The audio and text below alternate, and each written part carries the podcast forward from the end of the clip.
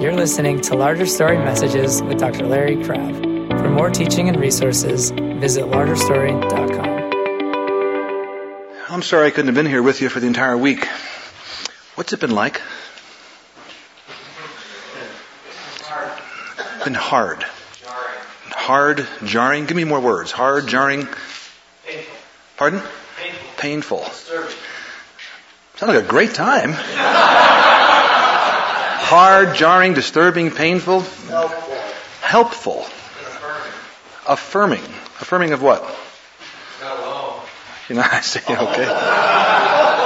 You're all a mess, right? Good, I'm in good company. Pardon? Other, other words, a couple more words. Clarifying and confusing at the same time. What's been most clarifying? Who I am. What I'm about. My motives. Huh. What's been most confusing? Uh, who I am. and what I'm about, right?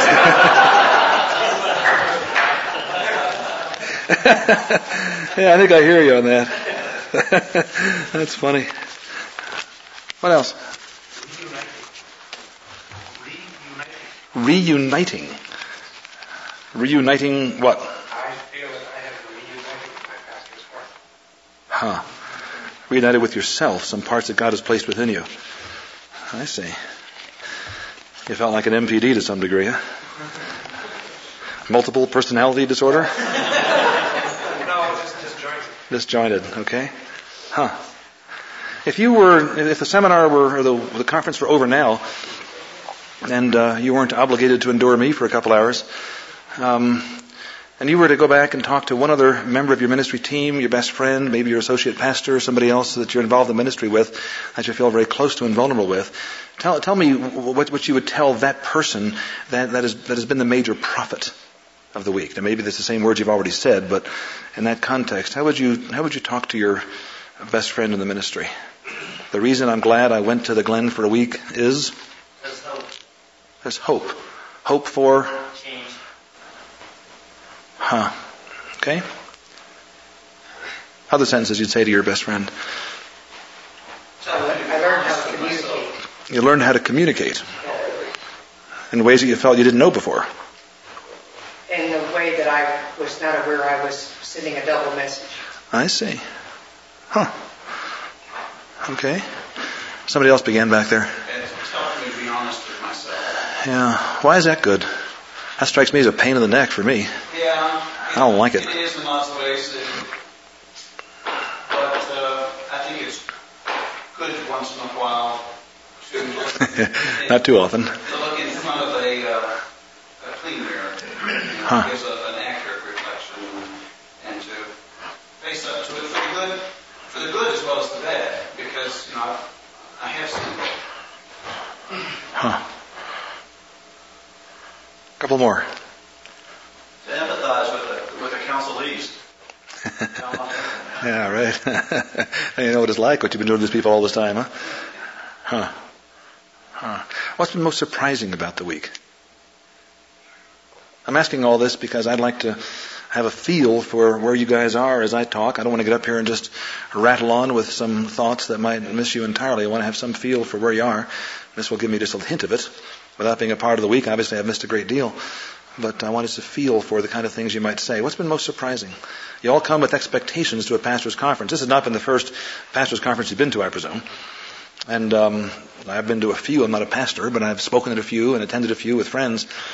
And um, I, I think it, there are a certain set of expectations that people usually have when they go to a pastor's conference. And I suppose every pastor's conference has some surprises, and I'm sure this has been no exception. So how would you respond? What has been most surprising about what you've experienced so far this week? The intensity of the small groups. Huh. Is that new for for a lot of you? It's new to be part of the ones being questioned. Yeah, and that's Being the facilitator. facilitator. I always like to be on the other side of the chair sometimes because I'm usually on this side of the pulpit. When I travel, it's usually to speak, the same way for you guys.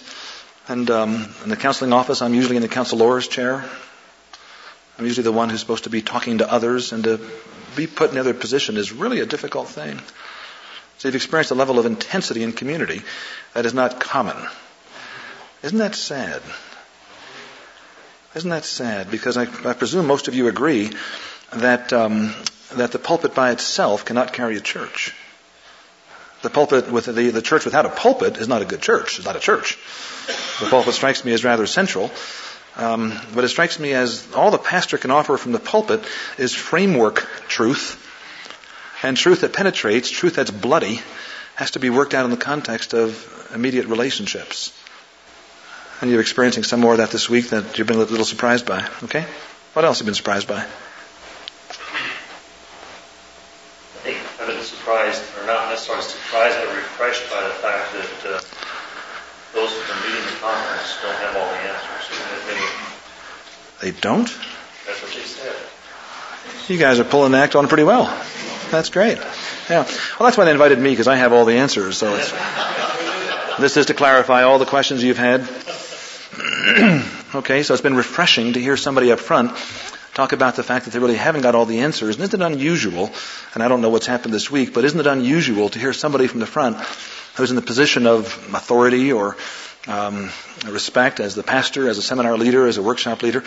Isn't it unusual to hear a person talking about a problem that is at the moment unresolved? More often you hear public speakers, if they talk about the problems at all, it's about the problem that maybe happened last week, but I've overcome it.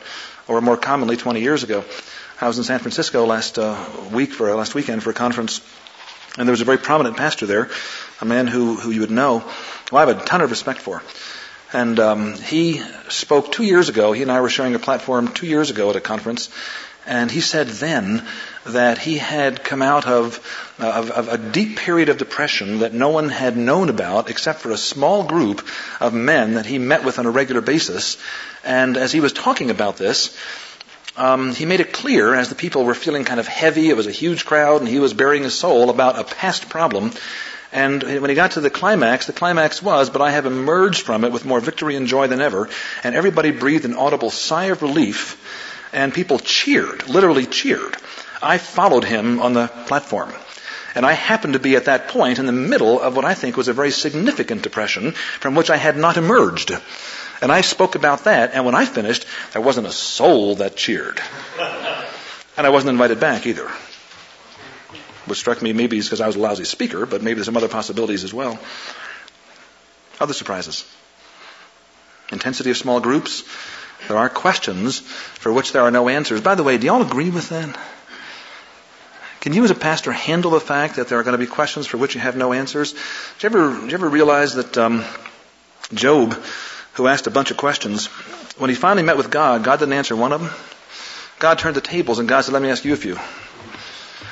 And um, when God asked, when God turned the tables and said, "No, uh, I'll do the questioning around here," uh, in the middle of confronting Job with his inadequacy, in the middle of confronting Job with how little he knew, God, or God somehow revealed Himself to Job, and Job, without getting answers, found God, and that was sufficient. What on earth does that mean? There's something about not having answers that's very important. I talked to a pastor who had been in the pastorate for a number of years, quit the pastorate to go into college teaching, and I said to him, Why'd you do that? And he said very boldly and bluntly, he said, I was fairly good behind the pulpit. I knew how to preach and I handled the word rather well. I know how to exegete. I've been to a good seminary. know how to put together my messages.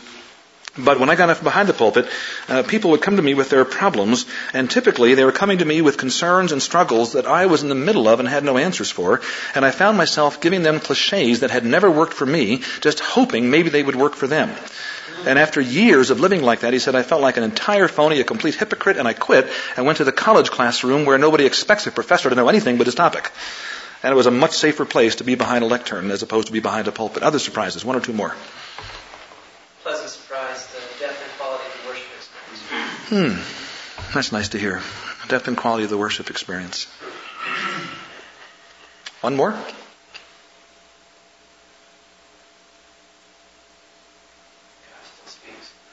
God still speaks. Huh. And that's something that we all would find that a surprise at times in our lives. Huh. Well, I would very much like our time to count this afternoon. You've had a significant week, and I hope that the Lord will um, use something of what I had to say to continue the momentum that the Spirit of God has begun. And I want to pray to that end. Will you bow with me and let's pray. Father, you know the junk that goes on inside of me when I stand behind a group. You know the pressure I sometimes feel that I must have something to say. And deliver me from that. And help me to believe that you have something to say and that maybe you might be able to sneak a little of it through me. I pray that the afternoon will be profitable. These guys must be spent. Um, the week's about over. There's been some overload, I'm sure. But I pray that our time will be useful for your purposes. Father, when, when, I, when I think about the fact that you know each of our hearts in ways that we never could disclose and maybe never should disclose to each other, openness has its limits. But when you, when I think that you know each of our hearts and you know the struggles in each of these men's hearts and mine as well, the sexual lust, the pride, the fear, the pressure, the hatred, and to think that you're still in love with us, that you're crazy about us and you want to work with us and you still want us to get behind a pulpit next Sunday. Father, that's grace. And I pray that we'll speak out of grace as opposed to out of self. Use this afternoon to move us another inch in that direction. I pray it in Christ's name. Amen. I want to ramble my way through some remarks for a while. This is not meant to be a formal speech or a formal presentation. I just want to relax with you and just chat. If I had my druthers, I wouldn't have a lectern here, just have a chair. But um, I'll take what's here. And I want to just chat with you in a rambling way for the next few minutes before I get into something a little more organized. As I thought about addressing you guys, the question that came to my mind is, what's, what's your definition of maturity? What are you, what are you hoping to move people toward as you preach? What are you hoping to move yourself toward? What are you asking God to move you toward as you, as you live? What's your definition of maturity? I want to speak very bluntly. I think one of the advantages of having a small group is that maybe candor can reach somewhat new levels. None of us is very candid. I would love to write a book and have it published after I die. I think that book I maybe would say what I really mean. I asked Dan, who you heard the other night, I said, Dan, what do you think is going to be the effect when my father dies? Dad's 80 years old, and he's been my major mentor. Ton of respect for my father. And we talked about it for a bit, and the conclusion we came to is that I think I'll be more bold. I heard Chuck Swindoll say a couple of years ago on the radio, publicly, nothing private about this, when he closed his father's eyes in death and took his dad to the cemetery to bury his father, for the first time in his life he felt free. Isn't that a sentence? My kids will say that about me. I got two boys. Pop, when you take off, I'll be free. I hope not. But I think so. And my father, as much as I love and respect him, I think that there's a certain, a certain something in that deeply godly man who has impacted me more for the Lord than anybody else in my life. That um, I think I'll speak my mind a little more clearly. Maybe it's a mercy that I don't. Because there is obviously some wisdom in restraint.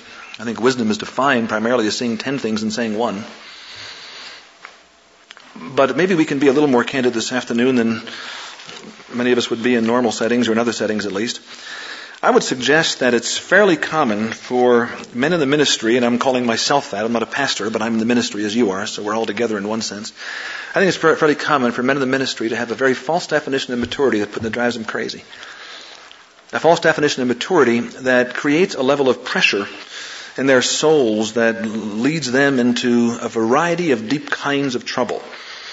As I try to think this through a little bit loosely, don't hold me to be a um, real articulate or deep at the moment, but just to get things going here, it occurred to me that in real broad, somewhat simplistic caricature, there maybe are two major models of maturity that we live by today. One call it the right wing, conservative, the other call it the left wing, more liberal. Call the conservative definition of maturity the together man. The together man. Finding some basis to appear as if you have it together. Last weekend I was in San Francisco, as I've already mentioned, attending a meeting called the Foundation. Anybody ever hear that thing called the Foundation? started by a very wealthy television executive in, in Texas who lost his only son about six, seven years ago, his only heir. And he decided since he had no heir for his millions, he wanted to have an heir for his spiritual wealth. And because he was a committed Christian and became more committed to the death of his son, that he started a group where he invited um, several hundred, and 550 came to this particular one in San Francisco. 550 young executive type people, ages 25 to maybe 40, some cases up to 50, who were all very, very wealthy and all at least nominally Christian, and wanted to make them very, very committed. Well, I, we were hobnobbing with that crowd last weekend in San Francisco. We had dinner with a former publisher of Newsweek, you know, things like that. And let me tell you, if there's ever a bunch of people that look together, it's these folks. Because they have resources. They have the resources of money. They have the resources of success. They're very, very competent. They're movers and shakers. They know how to make things happen. And they're the kind of people that generally intimidate me a fair amount until I talk to them. And I had dinner with this, this fellow who was a recent believer, the fellow who was the um, former publisher. And um, he and his wife had dinner with Rachel and, and, me on Friday night. And in the course of the conversation, um, as he was talking with great confidence, not in an arrogant way, but he's together. He knows how to make the world work. He's together. And as he was talking and telling stories that I was really interested in, it was really fascinating. He's a very interesting guy. I didn't feel like he was showing off or exhibiting himself. We were just passing a very pleasant dinner together. But in the course of that evening, his wife, who'd been praying for his salvation for the 15 years of their marriage, um, and he got saved three years ago, his, his wife made a comment that was fairly personal toward him, and he deflected it with humor. And I observed that. And I said to her, How do you feel at the moment? She said, What do you mean? And I said, Your husband just, just smiled. Feel warmed by that? No, I never do. I said, What do you mean? She said, He always deflects intimacy with humor. I turned to him and said, Is that true? I'm thinking, I hope it is. You know, this guy could ruin me.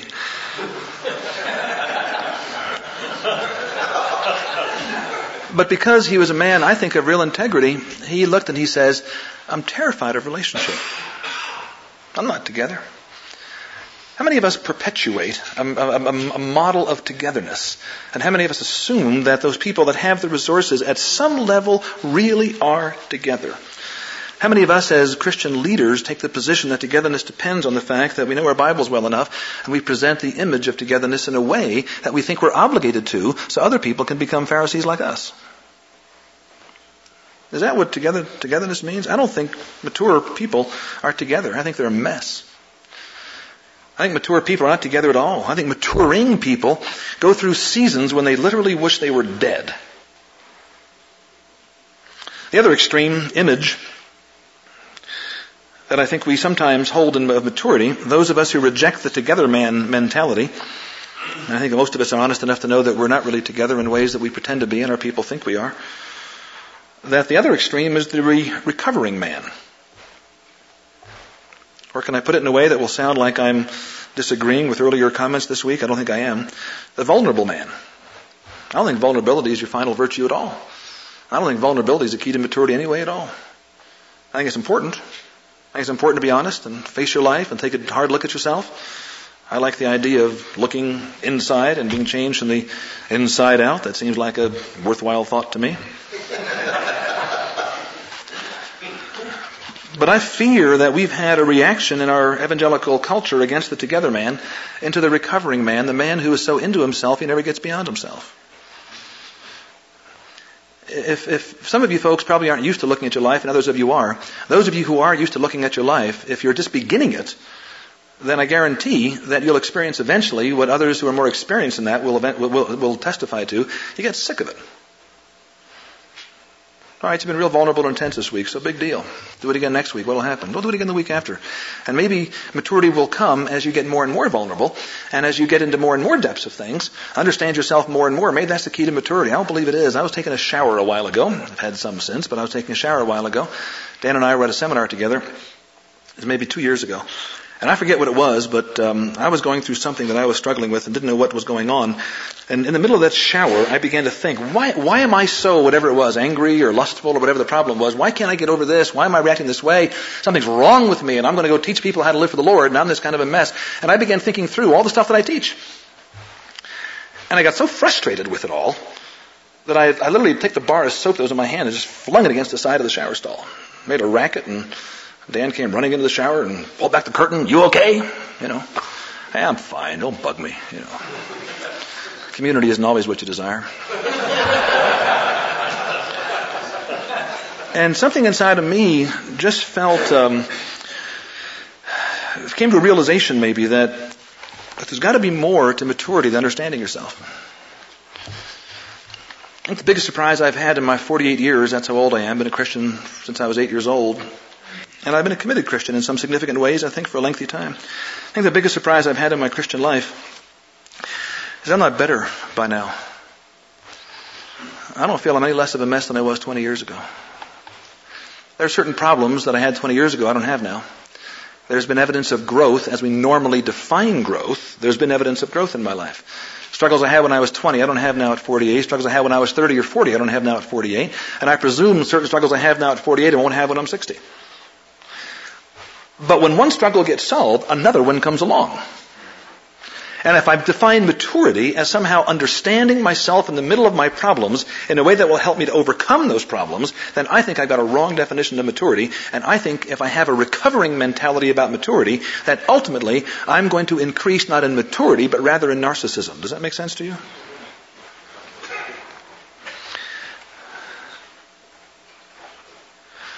I think there's a third model that I want to talk about mostly today a model of maturity that I want to give you just a handle, and there's no one handle that will say all that needs to be said, but this might be a, uh, just a handle to think, think about. I don't think maturity should be thought of in terms of the, the, the together man, finding all the biblical principles to put your life together, and when you have problems with your wife, learn the biblical principles of marriage, and you can go out and do your biblical principles and make your wife into a happy biblical wife, and you have a good biblical marriage. It doesn't work that way. Raising your kids biblically doesn't provide you any guarantees, you all know that. Or you should know that. The together man is no model of maturity that we that, that belongs to the Christian community. The recovering man is very self-centered man typically. I want to suggest a third model. Let me call it the transcendent man. The transcendent man. Let me read you a passage I've thought about a lot over the years. Talked about it a lot. In Jeremiah 20, I want to give you an example of what I mean by the transcendent man. Familiar passage to many of us. Jeremiah, who began the ministry under duress, God called him and he said he didn't have the qualifications. He was a kid. God had no sympathy and said, get going. Gave him a couple of visions and said, now take off. And he had a lot of um, expectations, I presume, for the ministry, as all of us have, and the expectations were pretty well crushed. In the early part of his ministry, he told people to seek the living water that comes from God, and he quoted God's concern for those who are seeking broken cisterns and digging broken cisterns that could hold no water. And then a little while later in Jeremiah 15, he comes to God and says, You're to me like a, like a broken cistern, like a brook that's dried up. This is the process of maturity. The process of maturity includes profound disillusionment until we're stunned into silence by something, we will not hear the voice of God. Someone has said Ecclesiastes is the first book you ought to read in the Bible because Ecclesiastes sets the stage for the other 65 books. Ecclesiastes stuns us into silence and then makes us vulnerable to hearing whatever else God is saying. Well, Jeremiah, as he lived his life honestly, came to the conclusion, or came at least to the fear, the internal sense, that God to him was like a dried up brook and there was no water left. By the way, that's the one time in the book of Jeremiah that God tells Jeremiah to repent. That interesting? I mean, Jeremiah did a lot of things. That's the one time God says to Jeremiah, I want you to repent. Because I'm not a dried up brook. I'm, I'm, I'm good. And I am springs of living water. I know that requires faith because your experience argues against it most days of your life. But I ask you to live by faith. I command you to live by faith. Well, Jeremiah continued the ministry, and uh, things got worse. And it's interesting to notice how God comforted Jeremiah when things were getting tough. Remember the passage in Jeremiah 12 when Jeremiah was complaining about how hard things were, and, and God's response to him was, um, "It's been hard running against men. Wait till I put you in a race against horses." What kind of what kind of paraclete is that? What kind of comfort is that? Can you imagine a counselor doing that? Does God have any comprehension of counseling skills at all? Until you're offended by God, you've not met Him.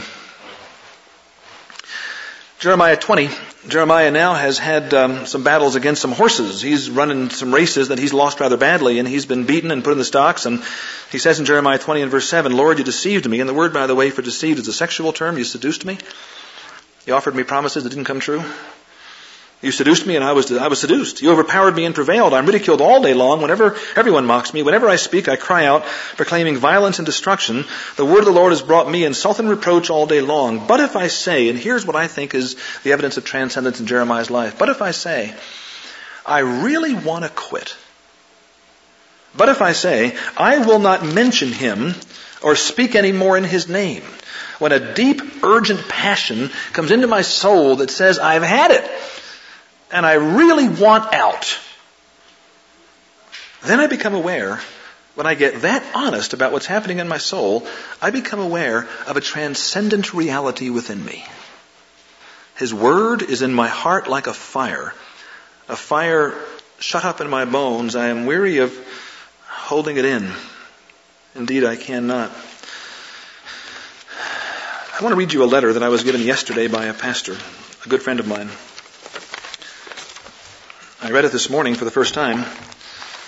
And uh, I called him this morning and said, May I read it this afternoon to a bunch of pastors from all over? And he gave me permission. I am sitting at my computer, dear Larry, I'm sitting at my computer, exhausted and angry. Not at you. By the way, I read this as an illustration of what I believe is a man who's maturing. See if you agree this is a man who's maturing. If I read the rest of the verses in Jeremiah 20, you have Jeremiah getting all excited. Remember the passage? You know, the Lord's with me like a strong champion and I cannot be vanquished and praise God and he sings a hallelujah chorus. The next verse is, cursed be the day I was born. I mean, is that maturity or manic depression? Does he need the Spirit of God or lithium?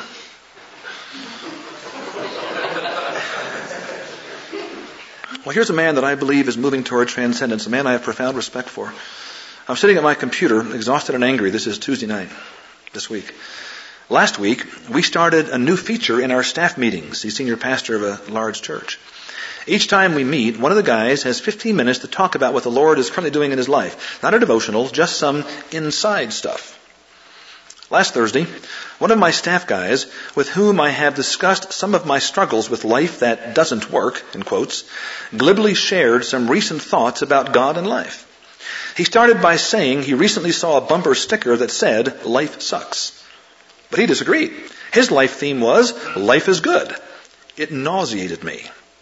His father was an alcoholic, his wife had cancer, died three years ago in her 40s. He and his young son have been in counseling because of their conflicts. His married daughter doesn't care for the woman he recently married, wouldn't speak to her for months while they were dating. Adjustment to married life is not going well. She has three children at home and two older, bo- older boys who think this guy is a wimp and he knows it. She won't talk with him in the morning and it ticks him off. He's in his late 40s and wants to be a senior pastor, but has always been an associate. Last year, when he put out resumes for senior pastor positions, no one called. I felt like he was stabbing me with the life is good dagger. His words were hollow, unconvincing, pathetic. Life is good. Yeah, right. So I asked him if he would have said, life is good, to the 70 year old man I sat with last Friday night whose wife had an aneurysm and stroke and died within an hour. Would he tell one of our other staff guys whose nine-year-old son is having open heart surgery next week that life is good? Tell the woman I met with last Thursday night who confided that she was sexually abused by her father that life is good. Tell the man I spoke with this afternoon on the phone whose wife left after 30 years that life is good. Go ahead, tell me life is good as I tell you of our infertility and being married to a wife who is sick more than she is well as she lays in bed with ice packs on both sides of her head and tells me to shoot her. Life is good? He didn't convince me. Why am I telling you? As I'm thinking back to what you said last Wednesday in a class that he attends. And to make sense of this letter, let me tell you what I said. I told about a situation last week when I was telling some friend about um, really feeling beside myself with, with pressures and saying that I wasn't sure if I was going to make it. I told my friend this. My friend remembered in the middle of my saying that a phone call he had forgotten to make. And boy, that ticked me off. he walked out to make the phone call, came back and said, What were you saying? I'm thinking back to what you said last Wednesday, not exactly this, but something like it. You told someone you felt like you wanted to die, and he recalled a phone call he forgot to make. Ever since you said that, I've been thinking about it. You not only told that guy, you told the whole class. I wonder why. That's discerning. As I read that, I felt, ooh, I'm on the other side of the chair now. What did I do when I heard it? The first thing I did was to identify. I want to die too. In fact, I've prayed for it to happen while I'm playing racquetball. You know, I'm really afraid to say some of that sort of stuff because I, I, really, I really have a hard time believing anybody else feels like that sometimes. After identifying, I wondered, does he feel like that often? Just a new feeling? Is it more intense than usual? What would he like from the person who hears that? Don't you dare take care of me. I don't want that. Will anyone from the class ask him about it? Nobody did. Do people who want to die know more about life than those who don't? I think yes. Does a person who feels like he wants to die think life is good? I'm in the middle of this stewardship campaign at the church and life is not good. Anybody relate? I had two days off in September. I'm in the fight of my life to get through preaching on money three times each weekend during October. I'm getting nasty letters. People are whining about all the money we're spending on the banquet in October or whatever. I can't leave my office at church to go to the bathroom without someone asking me a question in the hallway about the stewardship campaign. I have deadlines nearly every day. Everyone on my weekly schedule wants something from me. There are sick and hurting people in the church I want to visit, but I have no time to see them. As you know, when I come to class, everywhere I look I see church people. I carefully try to avoid, though if I see them, I am appropriately cordial. Why take your time with all this? I'm not sure. I love that line. Best line in the whole letter. No plan. Folks, you got one of two choices in your life. Live to find a plan to follow, or live to find a person to trust. You can't have both. Pursuing a plan will get in the way of your finding a person. And every one of us is plan builders. I love a plan. I love it when a plan comes together. He didn't have a plan for this letter. Why take your time with all this? I'm not sure. I love that line. I'd like to think I simply wanted to say, I heard what you said, and it didn't make me think of a phone call I forgot to make. But I probably want to do something for you that the guy you mentioned didn't do. Fix it, he's saying to himself, quotes his own name. Make Larry feel better. But I'm not going to try because it would sound too much like life is good, and I don't think it is. I do believe this. Life isn't good, but God is. You're helping me to believe this more deeply than ever before in my life. Thanks. And he signs his name. What's your definition of maturity? That's a man on his way to maturity. That's a man who I can't wait to hear preach his next sermon. That's a man who, when he gets up to preach, is going to see me in the audience and not be embarrassed not feel like I wrote Larry and he knows this. My reaction is that qualifies you to preach a real good message. Because now when you go to the text, you've got to find God.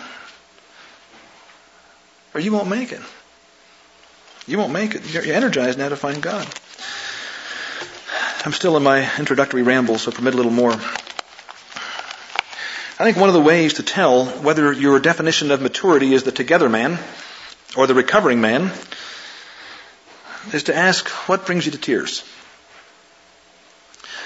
I think the transcendent man, the man who is longing for a sense of transcendence, the man who is saying with all of his heart, I want to believe in something bigger than me that consumes me. That's transcendence. There's something bigger than me, and it consumes me. There's something bigger than my immediate life. There's something bigger than my child on drugs. There's something bigger, bigger than my wife who hates sex. There's something bigger than my husband who is homosexual. There's something bigger than my financial plight. There's something bigger than, there's something bigger that consumes me that is more the point than whatever it is I'm going through. I think transcendence is a way of coming to grips and saying it meaningfully with the idea that I'm not the point. He is. And I think that maybe one measure, I'm just wandering through this now. I'm not teaching so much as just wondering out loud. But I wonder if maybe one measure of transcendence is what brings you to tears. And I have three things that occur to me might bring a transcendent man, a man who's living to pursue transcendence, a man who wants more than just to be together in this world, a man who wants more than to recover from his struggles so he can get a better self-image and be a more powerful person and become a together man. Or maybe stay a struggler because that's in vogue these days. One thing I hope you don't get from this conference is to go home as a noble struggler. You know, I've learned that my motivation isn't really very good a lot of the times. Well, don't tell everybody. They already know it. Don't go home and share all your insights with your wife. She'll be annoyed. Maybe one measure of transcendence is whether or not whether or not you cry over certain things. Transcendent people are passionate people, and they're passionate in three ways at least. They're angry, they're desperate, and they're sad. I'm just rambling here. Don't hold me accountable for this. Transcendent people, I, want to suggest to you, are angry. They're passionately angry people. Like God. Jesus wept. The word weep, wept in John 11:35. Did y'all memorize that when you were a kid at camp when you had to recite a verse to get something as the one verse you could recite? I did that a lot. Shortest verse in the Bible. The word the weep there, the, the word that's translated weep, has more than just tears. There's an anger to it. As he's standing at Lazarus' grave, there's an anger about him. This wasn't the plan. To have brothers die and leave sisters alone. That wasn't the plan. I'm blocking in the name of that um, modernistic painter who just, uh, Salvador Dali. Dali, I'm told the story, read it somewhere, a, painted a picture on Macy's window in New York City and did it behind all sorts of coverings so nobody could see it. And the day of the unveiling came when crowds came to watch the masterpiece of this renowned artist. And Dali was there to exhibit his marvelous painting on the window of Macy's in downtown New York. And as the curtain was pulled back and Dali saw the painting, he recognized immediately that somehow, when he finished his painting a day or two ago, somebody had gotten to that painting and done a little bit of changing on it. Taken his masterpiece and disfigured it, not in some major way, just a couple little improvements. Some amateur artist wanted to improve on things.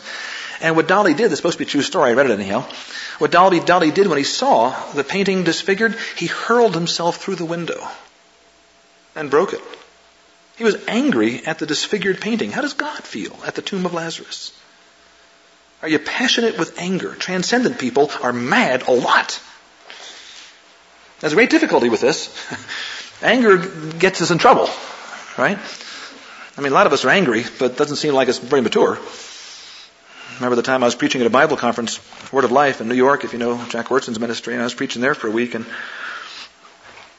I was preaching on peace and grace and all sorts of neat things, and I was out jogging in the afternoon, and I came down a sidewalk, and there were two teenage kids that were the snottiest teenage kids I ever saw in my life. Everything I hate about the, poss- the potential of teenage years was embodied in these two teenagers.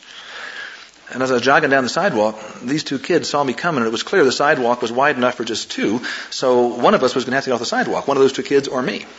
And I see the two kids kind of talking to each other like, you know, and it was clear what they were saying. I mean, I'm not delusional, but I knew what they were saying.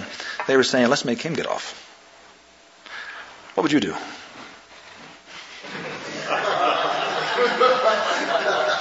I'm not proud of it, but I'll tell you what I did. When we got to the point where somebody had to move, these kids just kind of did this. And I lowered my shoulder and ran into one kid and I sent him sprawling. And I jogged on and I felt like a million bucks. Now, am I commending that? No, but you're all enjoying it. that sounds great. Yeah, like if somebody on my board, I wouldn't mind knocking off the sidewalk. And, and I'm suggesting that maybe the cure for bad anger, and I think that was bad anger. I don't think that's godly anger on my part. I tell the story to be laughed, but I'm not proud of that. I'm not, I mean that when I say I'm not proud of it. That wasn't a good thing to do. But the cure for bad anger that most of us found is no feeling. We kill that part of our soul we're afraid of. And we lose a passion to be angry about things that ought to make us angry. Because we don't deal with things well when we're angry, we then decide we're not going to be angry. What makes you cry? I've cried three times in the past two weeks. Let me tell you three times I've cried. First time, it was the passion of anger. I'd like to believe that I'm at the starting line, maybe a foot or two beyond it, along a long, long road to a sense of transcendence. But that's where I want to go. I don't want to go toward togetherness. I've given up on that. Because I've written a bunch of books on how to get together. They don't work. I don't want to just be a recovering man because I think that's just selfish and I won't have any power if I become like that. I want to become a transcendent man and, and I want to be an angry man in a right kind of a way. And the tears that I cried, the first time I cried in the last two weeks or three weeks, I guess it was, driving home from work, I was um, six o'clock at night and I saw a, a side road where I was driving along, and the Domino's pizza truck was coming up on the side road. And I noticed it because it's you know it's colorful and has a big sign on it. And my mind went to the fact I haven't had pizza for a while, and I thought I want to get a pizza. So I just kind of looked at the truck because I wanted to get a pizza. I saw the driver of the truck, and he was an old man. He must have been 70 years old. I fell apart and cried. That isn't how it's supposed to be. My father's 80. I can't visualize him at 70 driving a Domino's pizza truck. Now, the fact of the matter is, the guy's probably a physician or a CEO or maybe a pastor who got smart and is out just delivering pizzas having the time of his life. That's real possible. You know, no pressure, things are great. You know, if the truth were known, that's probably the case, but. Y'all know who Steve Brown is? Pastor from Key Biscayne who resigned as pastor about two years ago. Did you hear what he said at a pastor's conference about a, a month after he resigned from the church? He was pastor there for 20 years. I've been to him. I've been to his church. I've preached there. I know Steve well. And he told me the story, and this has been publicized. Some of you have heard about it. He was speaking at a pastor's conference, at a big Presbyterian pastor's conference, where he's a, he's a Presbyterian with the PCA.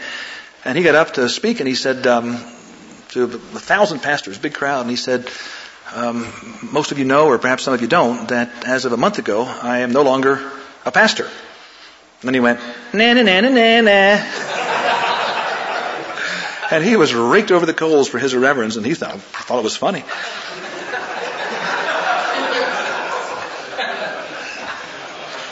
I'm not defending or attacking that. I'm just saying that that's what the man said because, because there's something about being a pastor, at least Steve told me, that you see a lot of old men driving domino trucks. You see a lot of things that just shouldn't be. You, you see a lot of men that leave their wives. You ever just lose your temper at sin? You ever just get mad about it?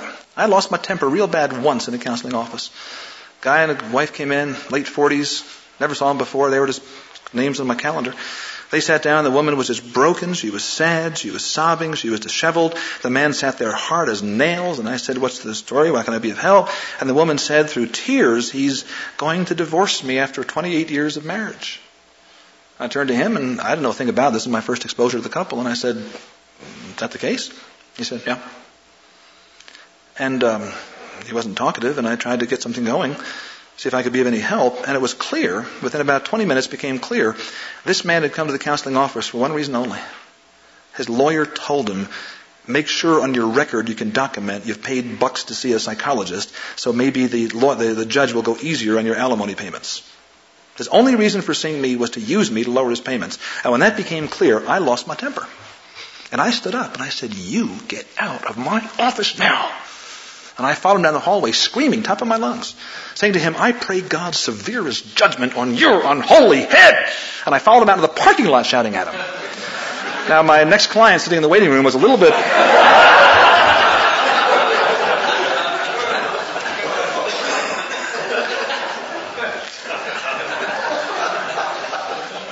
How many of you cried over things that are just so bad? The symbol of an old man driving a pizza truck. Boy, that got to me. Dan and I were in Philadelphia two weeks ago, and another old man carried our bags to our room for us. And I felt the same thing then. That's one time I cried in the last couple of weeks. Second time I cried was about four nights ago. I couldn't sleep, and um, don't you all have seasons? I mean, I'm, I'm, I'm a little tired this afternoon, but I'm feeling fine. You know, I'm not depressed. I'm not in despair. I'm not disturbed. I've been doing other things, and um, I'll play golf tomorrow, and you know, Rachel and I are getting along real well. Um, our two kids are doing fine at the moment, and just got a royalty check from Zondervan. You know, bank accounts a little bigger now. So I'm doing fine. I'm a happy guy, basically. But I sure wasn't four nights ago. Don't you all have seasons? Aren't you glad they're only seasons? Well, my season last a couple of nights ago, four nights ago, couldn't sleep, and I just was overwhelmed with how much I had to do. You've all been there. You're all there. This pastor that I, whose letter I read was there. I'm going to be doing a men's conference for Jim Callum in uh, Charlotte in just about a month. I've got to put together a whole notebook for that by Sunday.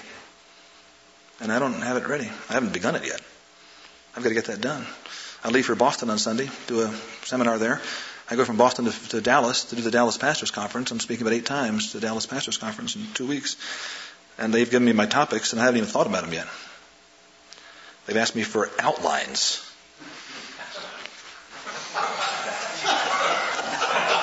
I don't even have a thought let alone an outline. I have a title because they gave it to me, but I'll just, I'll do something. And, and, and all this was just coming down in my head and thinking about some other things and some tensions in our office and, and on and on and on and on and on. And I feel the way you feel. I'm not talking language that you don't understand at all.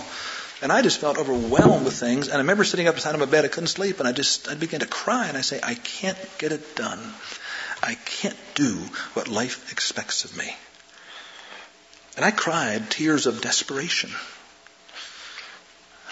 If I didn't believe that the path toward transcendence included desperation, I really don't think I'd survive.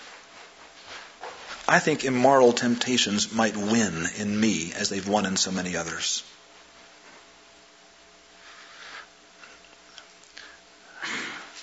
But I have hope. As I read the scriptures, as I read Jeremiah and lots of other passages we're going to look at before our day is through here, and I finish my rambling introduction and finally get to my point, I believe that the path to transcendence includes being shattered by anger, passionate about angry things, and shattered by feelings of desperation as we try to pull off what cannot be pulled off, namely living effectively.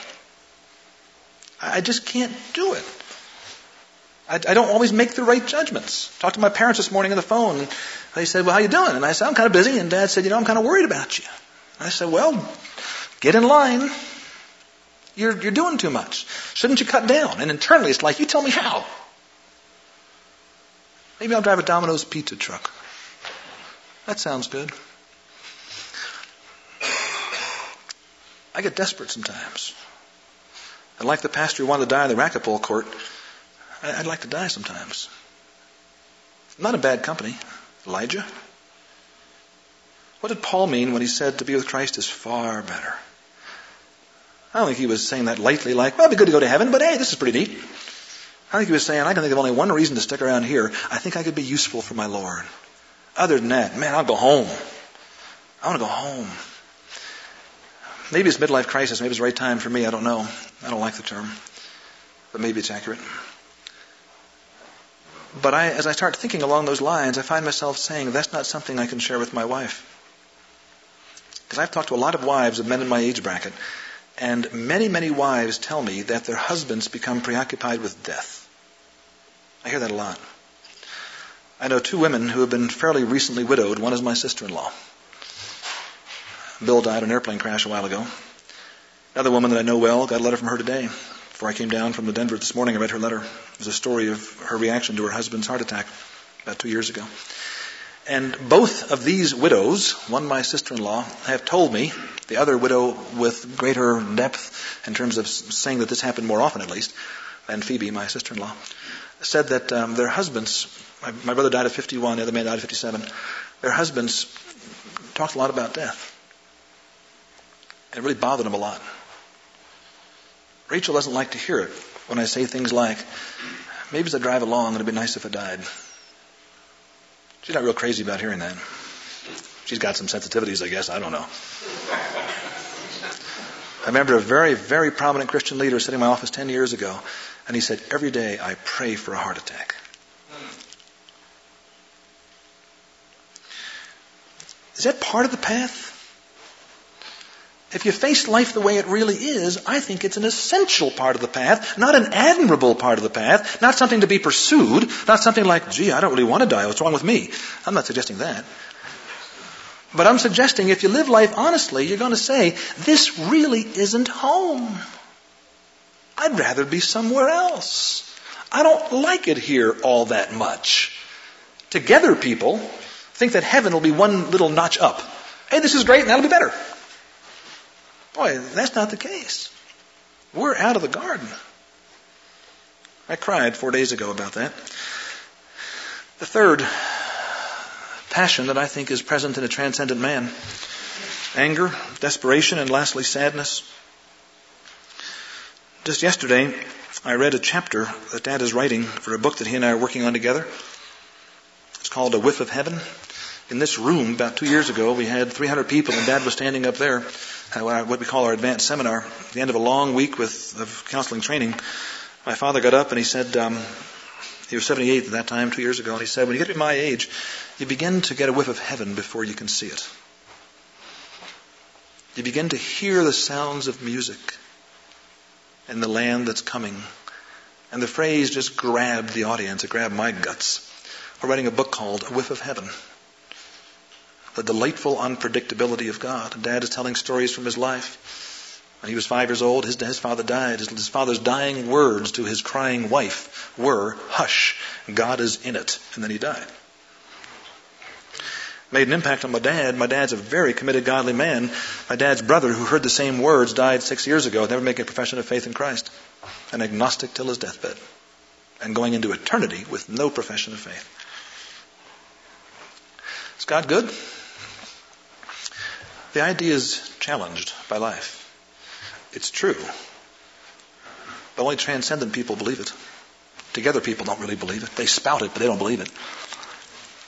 Recovering people kind of use it at their convenience to help them on their recovery, but they don't believe it.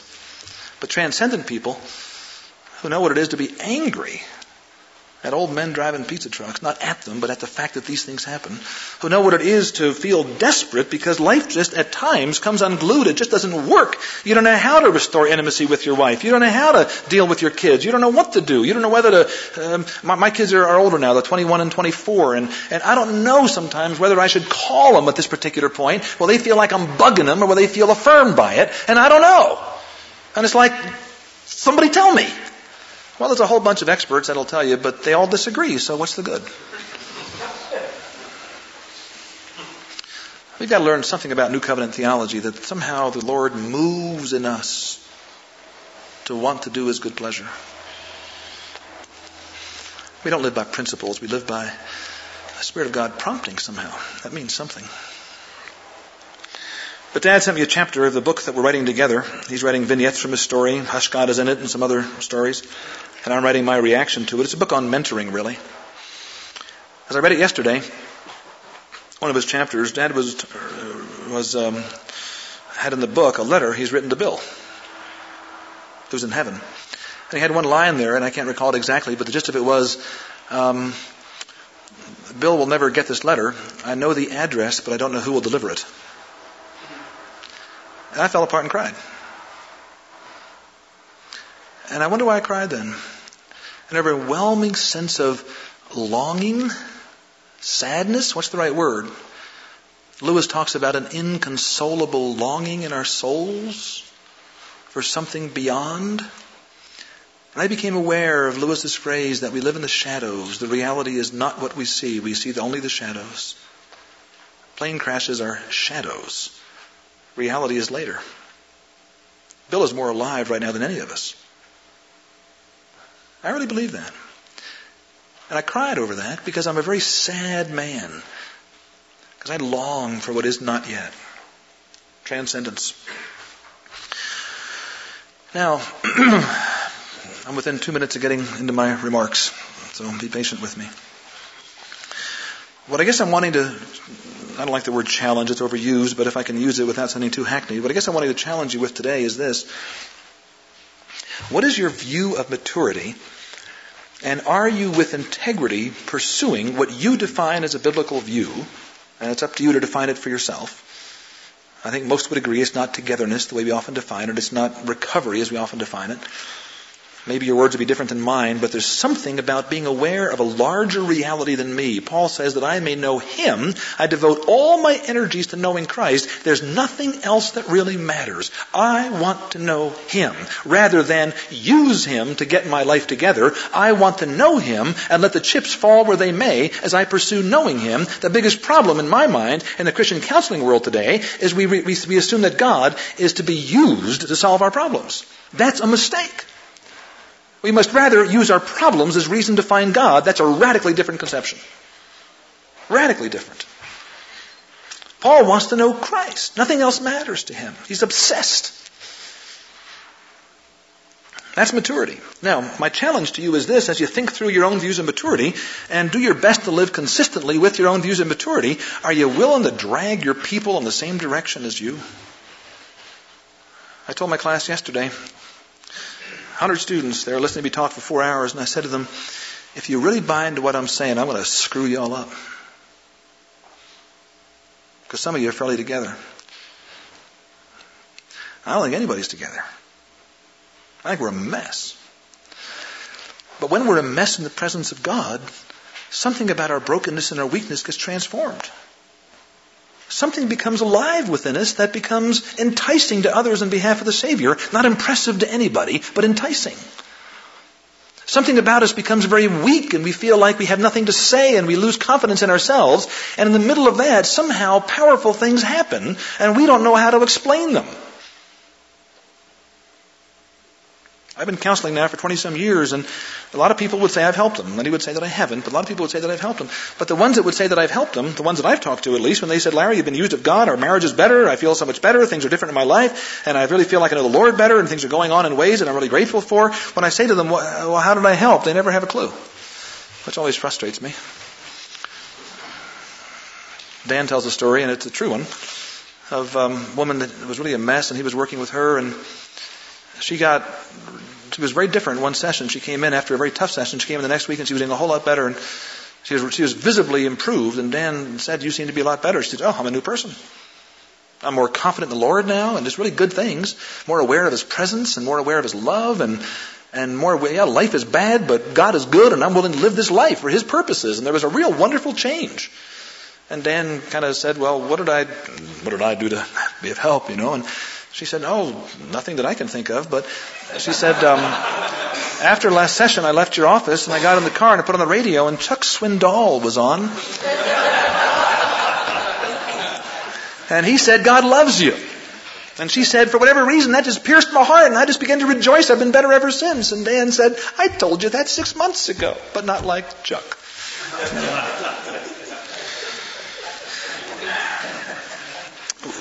Are we willing to lead people into spheres of confusion where we're not sure what it is we're doing all the time?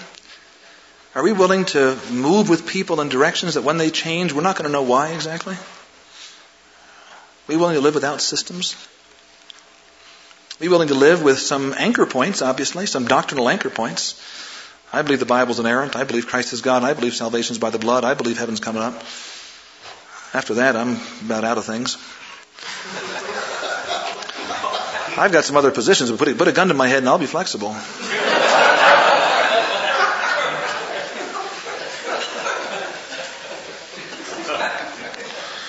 Are we willing to invite people to move along the path of brokenness? The path of being disillusioned? The path of being silenced? You can't lead people a path you're not walking on yourself. What I want to do, we'll take a break in just a moment, let you stretch a bit, take a five minute break.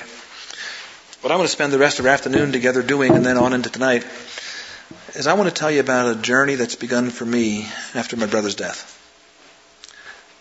That's a different dimension for me than it ever was in my first 46 years. And it strikes me as important, at least for me. And as I share it with you, maybe it'll be important for you as I tell you my understanding of what it means to pursue transcendence. Let's break for about five minutes and we'll come back. Thanks for listening to Larger Story Messages with Dr. Larry Crabb. To learn more, visit largerstory.com.